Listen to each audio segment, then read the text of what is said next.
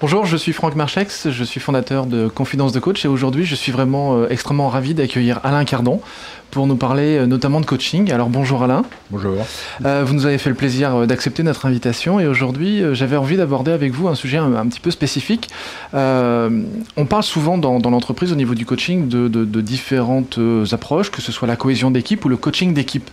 Et j'aurais vraiment voulu que vous nous en disiez plus parce que souvent on a tendance un petit peu à les associer ou à trop les confondre et j'aurais vraiment voulu que vous remettiez il y a plusieurs définitions à avoir. Il y a, effectivement la cohésion d'équipe en France, il y a le team building aux États-Unis, il y a le, coaching d'équipe, et aujourd'hui, il y a même le coaching d'organisation, puis il y a le coaching individuel. Donc, c'est différents contextes dans lesquels finalement on est coach euh, de toute façon. Alors, ce qui est intéressant, c'est de le prendre peut-être euh, au niveau historique. Au niveau historique, il y a en France beaucoup de euh, cohésion d'équipe à l'origine. Alors la cohésion d'équipe part d'un principe assez particulier, c'est-à-dire c'est un, principe où euh, la dimension relationnelle est centrale, c'est-à-dire que pour, pour qu'une équipe fonctionne bien, il y a un prérequis. Le prérequis, ça c'est le cadre de référence. hein. Le prérequis, c'est qu'il faut bien s'entendre. Quand une équipe n'a pas de résultat, bah, c'est que les gens ne s'entendent pas. Donc si on travaille sur les relations, la cohésion, euh, et c'est vraiment la dimension relationnelle entre les personnes, on part du principe qu'une fois que c'est traité, euh, l'équipe aura de bien meilleurs résultats. Alors ça, ça, c'est quelque chose qui est en œuvre en France depuis maintenant, on pourrait dire 30 ans. Euh, et, on peut voir qu'un certain nombre d'organisations, ils font une, une cohésion d'équipe de façon régulière, mais euh, les résultats, c'est quand? Ah, ben, il y a encore un problème relationnel. Mais les résultats, c'est quand? Ben, il y a encore un problème relationnel.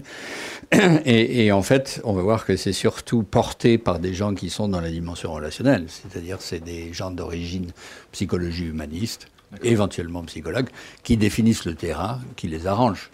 Puisque si c'était ailleurs, il n'y aurait pas de raison qu'ils interviennent. Euh, donc, euh, cela dit, c'est pas machiavélique euh, comme chose. Ça, ça a une certaine logique, on pourrait dire.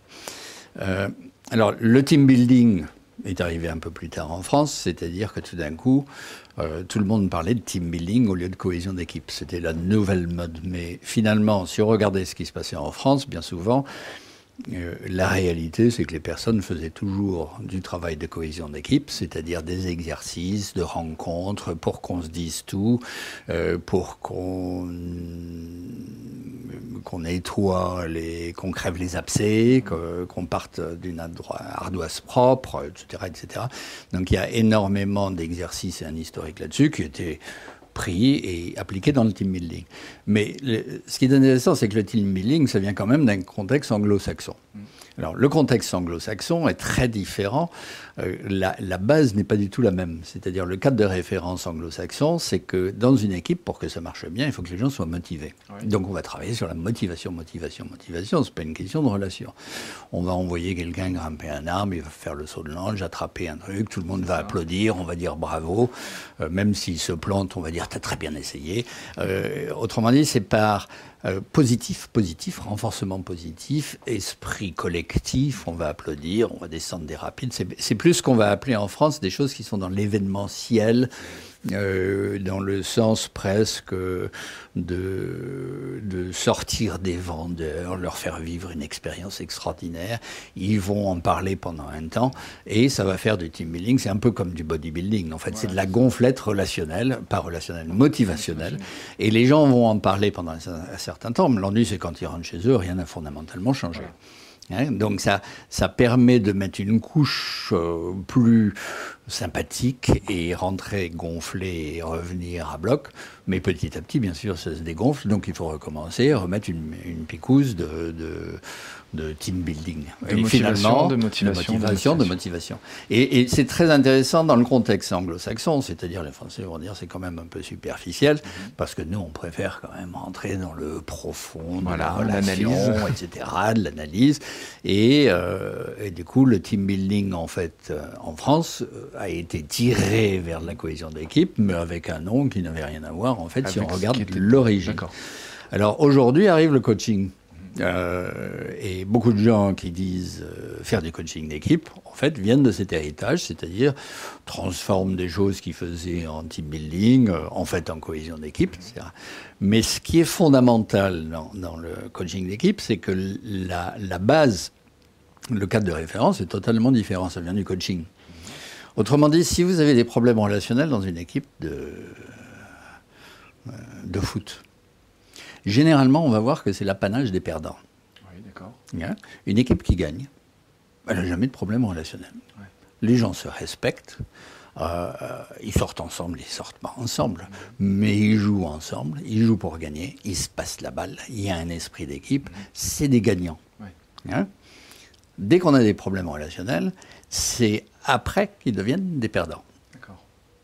Autrement dit, si on veut développer des relations dans, une équipe avec une approche euh, coaching d'équipe, on va dire, on va d'abord les centrer sur comment devenir des gagnants. C'est un moyen pour développer de bonnes relations. Travailler sur des relations, ça n'a jamais fait des gagnants. Hein Travailler, faire des gagnants, ça fait des bonnes relations. Donc c'est quand même complètement prendre à l'envers. C'est complètement à l'envers. La logique est la logique inverse. Autrement dit, on ne va pas travailler sur les relations. Si quelqu'un dit ah celui-là j'ai des problèmes relationnels, je vais dire bah tu sors du cours, quand tu te sentiras mieux, tu reviendras parce que moi je travaille avec des pros. Euh, et on va accompagner l'équipe pour que, à la limite, si on continue euh, l'analogie euh, foot ou basket, c'est qu'ils se passent la balle, ils se passent la balle, ils se passent la balle. Par exemple, j'ai une équipe de basket, je les mets sur le cours, je les entraîne pour qu'ils se passent la balle en moins d'une demi-seconde. Ah, bon. Ils se la passent, ils se la passent, ils se la passent, ils se la passent, ils ne font que ça. Quelqu'un qui garde la balle pendant plus de deux secondes, je le mets sur le banc. Hein? Au bout d'un certain temps, ils vont devenir tellement pros dans leur capacité d'interface mhm. professionnelle, ce qui n'est pas la relation, c'est les interfaces opérationnelles, mhm. que quand je les mets dans un jeu, ils vont se passer la balle, celui qui va être le plus proche du panier, il va marquer. Hein. de travailler là-dessus permet de développer les relations. C'est une approche complètement inversée. Donc améliorer ce qui va se passer dans leur interaction professionnelle et opérationnelle va améliorer la relation qu'ils vont générer par la suite. Voilà. Ce qui fait qu'un coach d'équipe ne vient pas avec un esprit psychologue humaniste, etc., etc., il va surtout se centrer sur la, qualité des interfaces professionnelles. C'est-à-dire comment il se passe la balle, comment les ressources vont de l'un à l'autre, comment ils travaillent ensemble. Autrement dit, c'est beaucoup plus, moi je dirais, une approche systémique, dans le sens où tout se passe dans les interfaces si on veut qu'un système marche mieux. Un système n'est pas un ensemble d'individus qui est euh, bien formé, c'est un, ensemble d'interfaces et, qui, qui, en fait, on changerait des individus, les interfaces sont toujours donc quelqu'un de nouveau vient, il s'intègre dans la qualité des interfaces de l'équipe. Hein c'est une équipe qui évolue ne dépend pas des individus qui évoluent.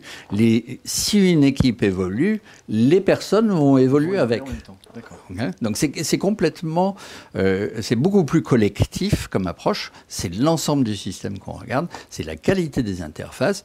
Et en travaillant là-dessus, on va voir que finalement, on arrive à, obtenir des résultats que les cohésions d'équipe n'ont jamais obtenus. Et en même temps, c'est marrant parce que ça paraît contre-intuitif au début. Euh, tout à fait. En tout cas, par rapport au contexte français. Par rapport au contexte français, hein, j'entends bien. Ils ne sont pas centrés sur les résultats, ils veulent se centrer sur la relation. Alors, du coup, aujourd'hui, on a des équipes de plus en plus affectives et ça devient un racket en quelque sorte. Si je demande plus de résultats, la personne va dire attendez, attendez, on ne s'entend pas bien. Voilà. Alors, ça valide le fait qu'il vaut mieux pas s'entendre, parce que comme ça, on n'a pas, pas, la pression. On peut continuer à dire Ah, il y a un problème relationnel, il faut traiter les problèmes relationnels. C'est interminable. Ce n'est pas le cadre de référence du coaching. Du coaching habituel. Voilà. Ah, formidable. Merci Alain, en tout cas, pour tout ça. C'est vraiment formidable. On a appris plein plein de choses. donc moi, je vous encourage à découvrir euh, et en savoir un petit peu plus sur Alain Cardon, notamment sur le site internet, donc www.metasystem-coaching.fr pour tout l'aspect français et metasystem-coaching.eu pour la partie un petit peu plus internationale. Voilà. Merci à vous et puis à très bientôt dans une prochaine vidéo. Et merci pour la pub. merci. Et si cette vidéo vous a plu, vous pouvez simplement vous inscrire sur la chaîne Confidence de Coach et la partager avec tous vos amis. Bien évidemment, pensez à nous laisser un commentaire juste au-dessous de cette vidéo afin que je puisse répondre à chacune de vos questions. Et si vous voulez voir toutes les vidéos dès qu'elles sortent, le plus simple, c'est de nous laisser vos coordonnées sur le site internet, sur notre formulaire d'inscription. Alors au revoir et à bientôt.